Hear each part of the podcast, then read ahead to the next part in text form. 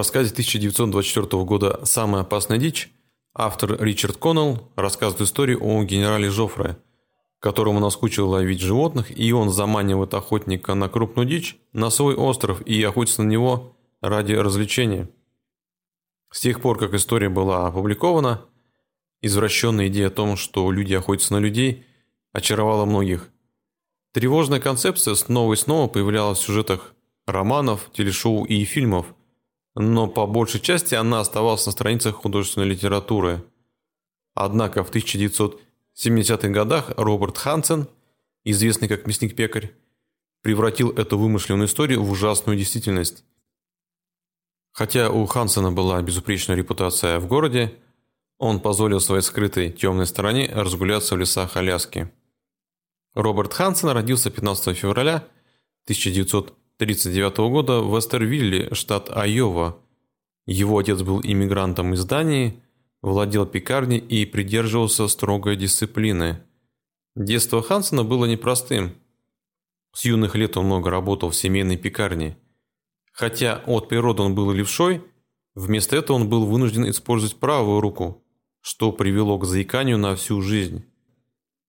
В подростковом возрасте он был болезненно застенчив, у него были сильные прыщи, и его высмеивали из-за заикания. Мальчики в школе смеялись над ним, а девочки, которые ему нравились, отвергали его. Его часто описывали как одиночку.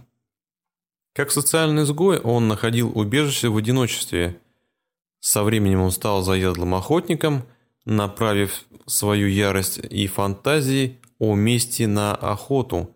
В 1957 году, когда ему было 18 лет, Хансен вступил в резерв армии Соединенных Штатов, надеясь оставить позади свою беспокойную юность и чего-то добиться. Какое-то время так и было. Отслужив год в резерве, он стал помощником инструктора по строевой подготовке в Айове и даже женился на девушке, с которой познакомился там.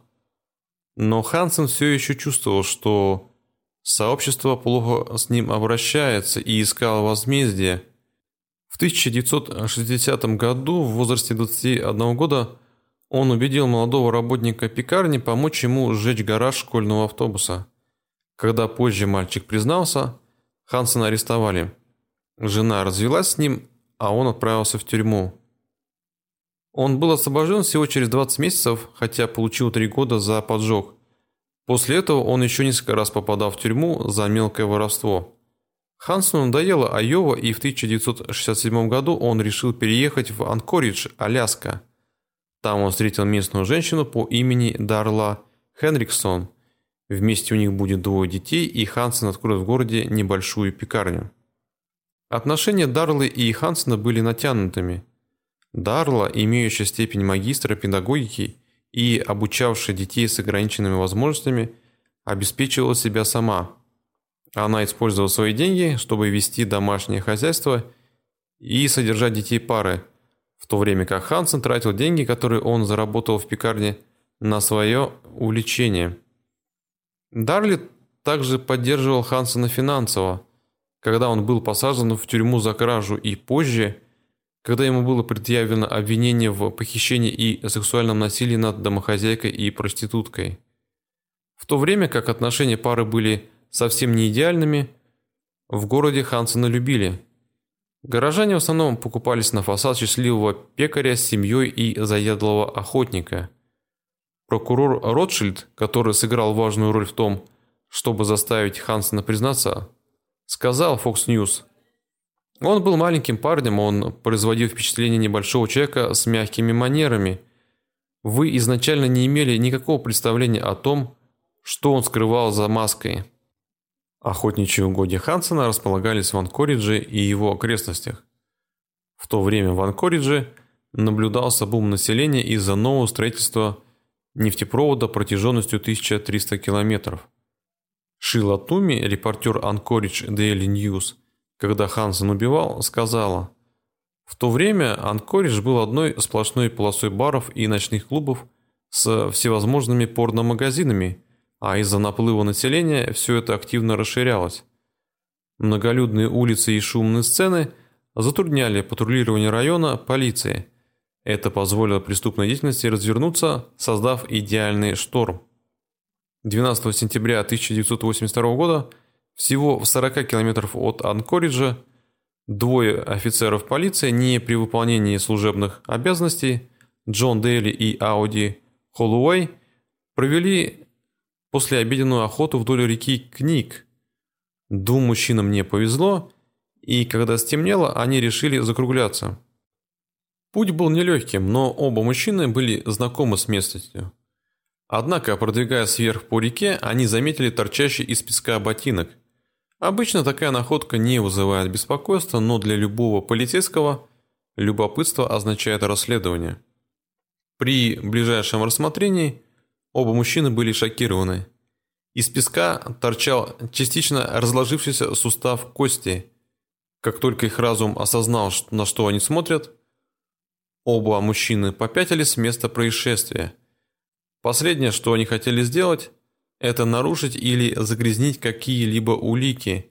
Записав место, оба мужчины вышли из ущелья и вернулись в свой лагерь. Сержанту Ролли Порту было поручено расследование. Порт считался одним из лучших следователей в полиции. Он тщательно осматривал каждое место преступления и, как известно, часами осматривал самые маленькие участки. Прежде чем побеспокоить тело, Порт сделал фотографии со всех сторон и тщательно изучил само тело на наличие следов, прежде чем упаковать его в мешок. После этого он начал просеивать песок вокруг тела, ему потребовалось несколько часов, чтобы закончить просеивание, но в конце концов это окупилось. Была найдена одиночная гильза от пули 223 калибра. Порт был знаком с этим типом боеприпасов и знал – что он используется в мощных винтовках, таких как М16, Мини-14 или АР-15. Вернувшись в Анкоридж, предварительное вскрытие показало, что жертва была женщина неопределенного возраста, которая была мертва около 6 месяцев. Причиной смерти стали три огнестрельных ранения пулями 223 калибра.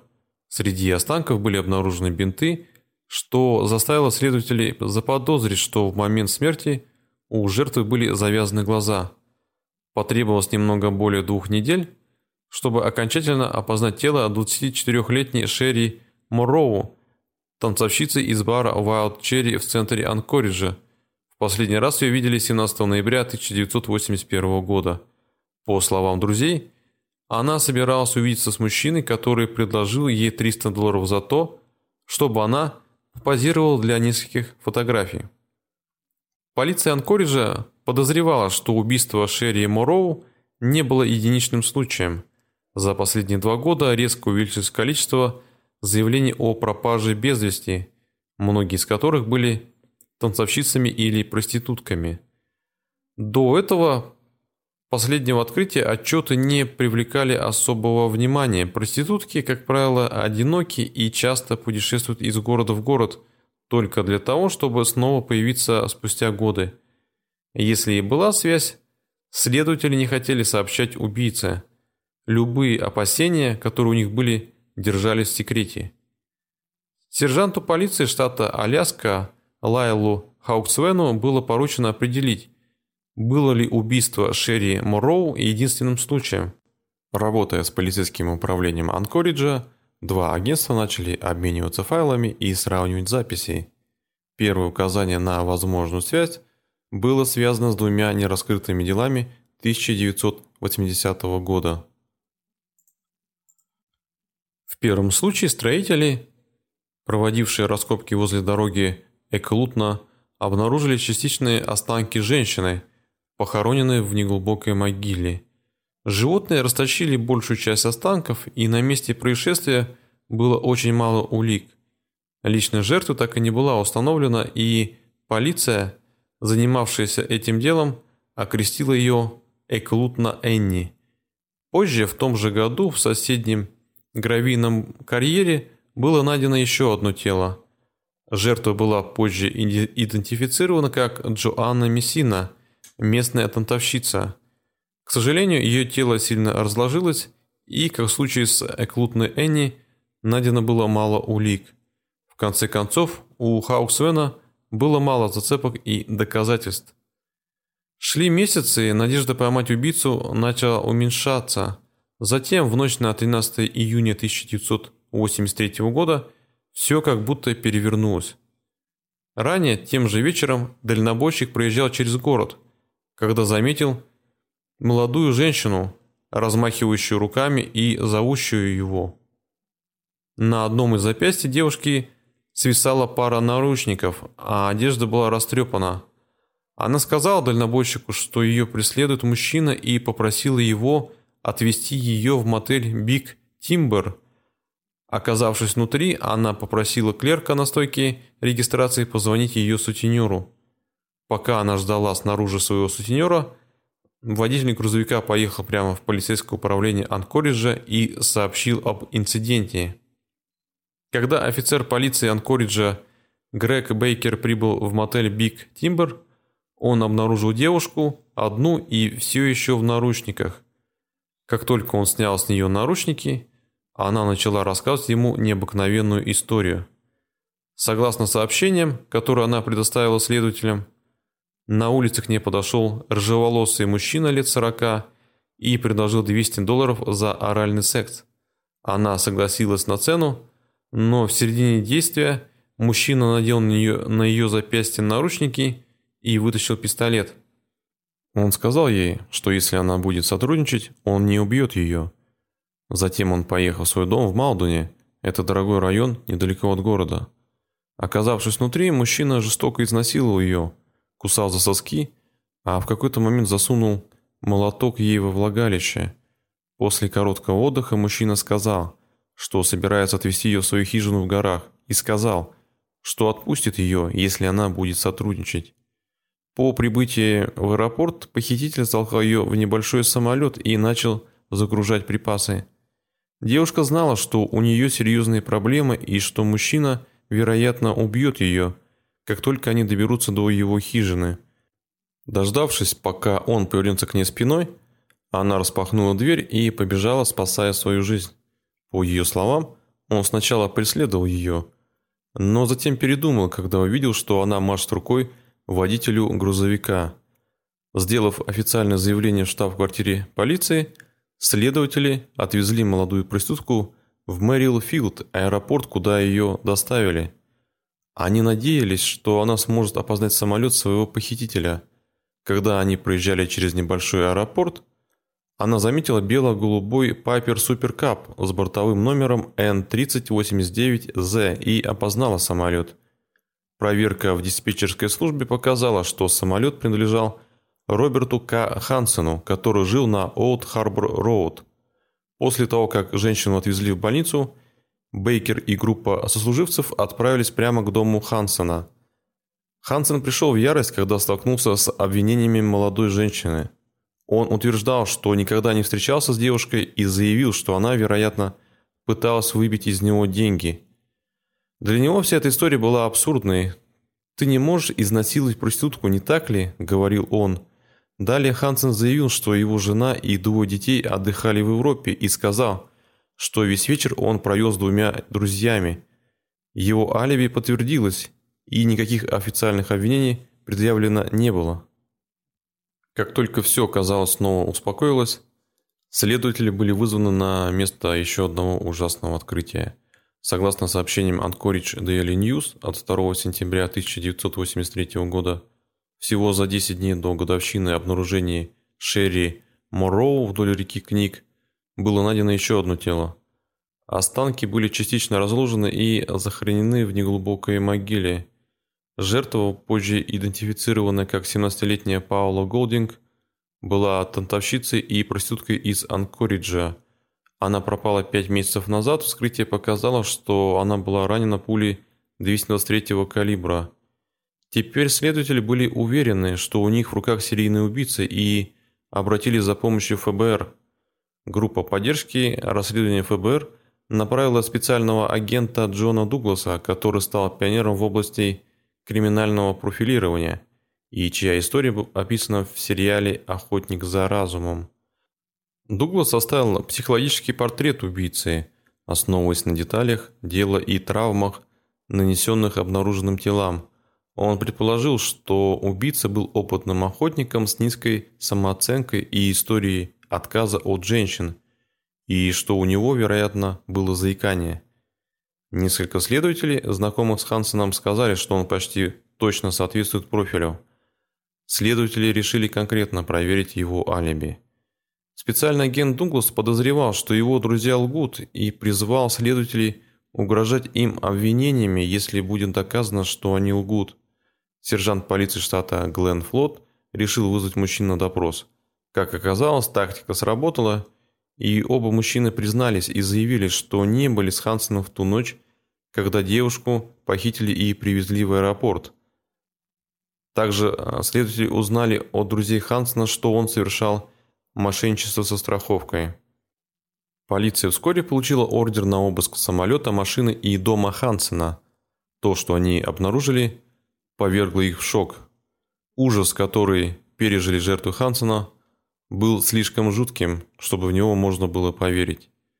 Согласно книге Майкла Ньютона «Охота на людей», следователи нашли оружие по всему дому, но ничего, что указало бы на причастность Хансена к какому-либо из убийств. Затем, как, как раз когда они собирались закончить обыск, один из офицеров обнаружил скрытое пространство, спрятанное в стропилах чердака. В нем они обнаружили винтовку Ремингтон 552, 7-миллиметровый однозарядный пистолет Томпсон Контендер, авиационная карта с отмеченными конкретными местами, различные украшения, вырезки из газет, дробовик Винчестер 12 калибра, водительские права и различные удостоверения личности, некоторые из которых принадлежали погибшим женщинам. Каким бы компрометирующими не были эти предметы, самая важная улика была найдена последней. Винтовка Ругер Мини-14 223 калибра. Доказательства вместе с историей молодой проститутки рисовали ужасающую картину того, что Хансен делал со своими жертвами. Подобно охотнику, который выслеживает свою добычу, Хансен нацеливался, выслеживал и похищал своих жертв. В основном он выбирал проституток и танцор со всего Анкориджа, поскольку власти обычно игнорировали их.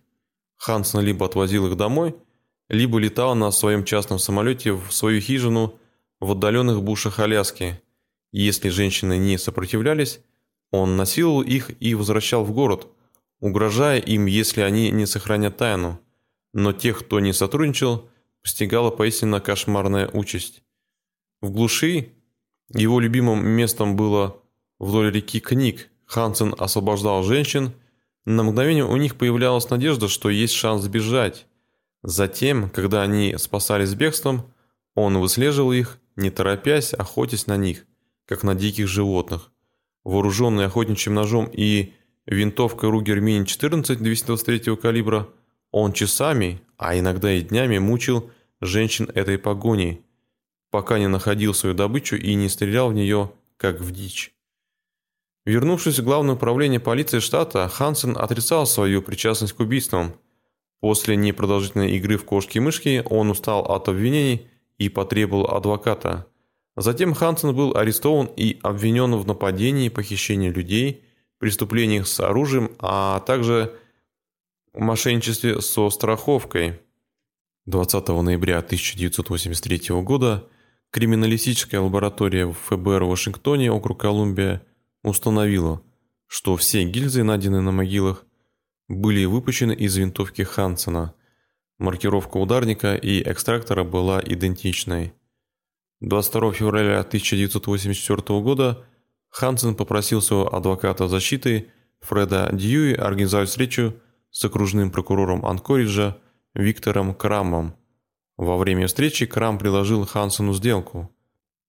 В обмен на полное признание окружной прокурор – гарантировал ему, что ему будут предъявлены обвинения только по четырем известным им делам, и он сможет отбыть свой срок в федеральном учреждении, а не в учреждении строгого режима. Хансен неохотно согласился на условия. Следующее заявление, которое было сделано, было первоначально опубликовано в книге Гелмора и Хейла, где Хансен описывает детективам одно из своих типичных похищений – я достаю пистолет и говорю стандартную речь. Смотри, ты профессионал, ты не волнуйся, ты знаешь, что есть некоторые риски в том, что ты делаешь. Если ты будешь делать именно то, что я тебе говорю, ты не пострадаешь. Ты просто посчитаешь это неудачным опытом и будешь намного осторожнее в следующий раз, когда встретишься с кем-то. Я старался вести себя так жестко, как только мог, чтобы напугать их как можно больше, говорил он. Когда допрос подходил к концу, Хансону предоставили большую аэрофотокарту местности. Он указал 15 могил, 12 из которых были неизвестны следователям.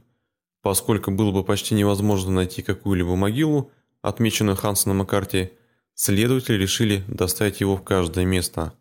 На следующий день Хансона привезли в международный аэропорт Анкориджа, где они сели на большой военный вертолет. Их первая остановка была у реки Ник, недалеко от того места, где была найдена Паула Гулдинг. После этого они полетели на восток к Джим-Крик, а затем на запад Суситне. Их конечные остановки были прямо на юге у озера Хорс-Шу и озера Фигура-8. На каждой остановке Хансон приводил следователя к месту, теперь сильно покрытому снегом, и они помечали деревья оранжевой краской. К концу дня Хансон обнаружил могилы 12 неизвестных женщин. Согласно статьям, опубликованным в Anchorage Daily News, Роберт Хансен признал себя виновным 18 февраля 1984 года по четырем пунктам обвинения в убийстве первой степени по делам Паулы Голдинг, Джоанны Мессины, Шерри Морроу и Эклутны Энни. Неделю спустя, 27 февраля, судья Верховного суда приговорил Хансена к 461 году плюс пожизненное заключение без возможности условно-досрочного освобождения. Затем он был э, заключен в федеральную тюрьму Льюисбурга в Пенсильвании. К маю 1984 года следователи обнаружили семь тел в могилах, на которые указал им Хансен. Других тел так и не нашли. Когда Хансен был приговорен к 461 году лишения свободы за свои преступления – его вторая жена Дарла решила развестись с ним. Она продала их дом и пекарню на Аляске и перевезла семью в Арканзас после того, как над детьми безжалостно издевались из-за жестоких действий отца в школе. После этого Дарла уехала преподавать в Россию.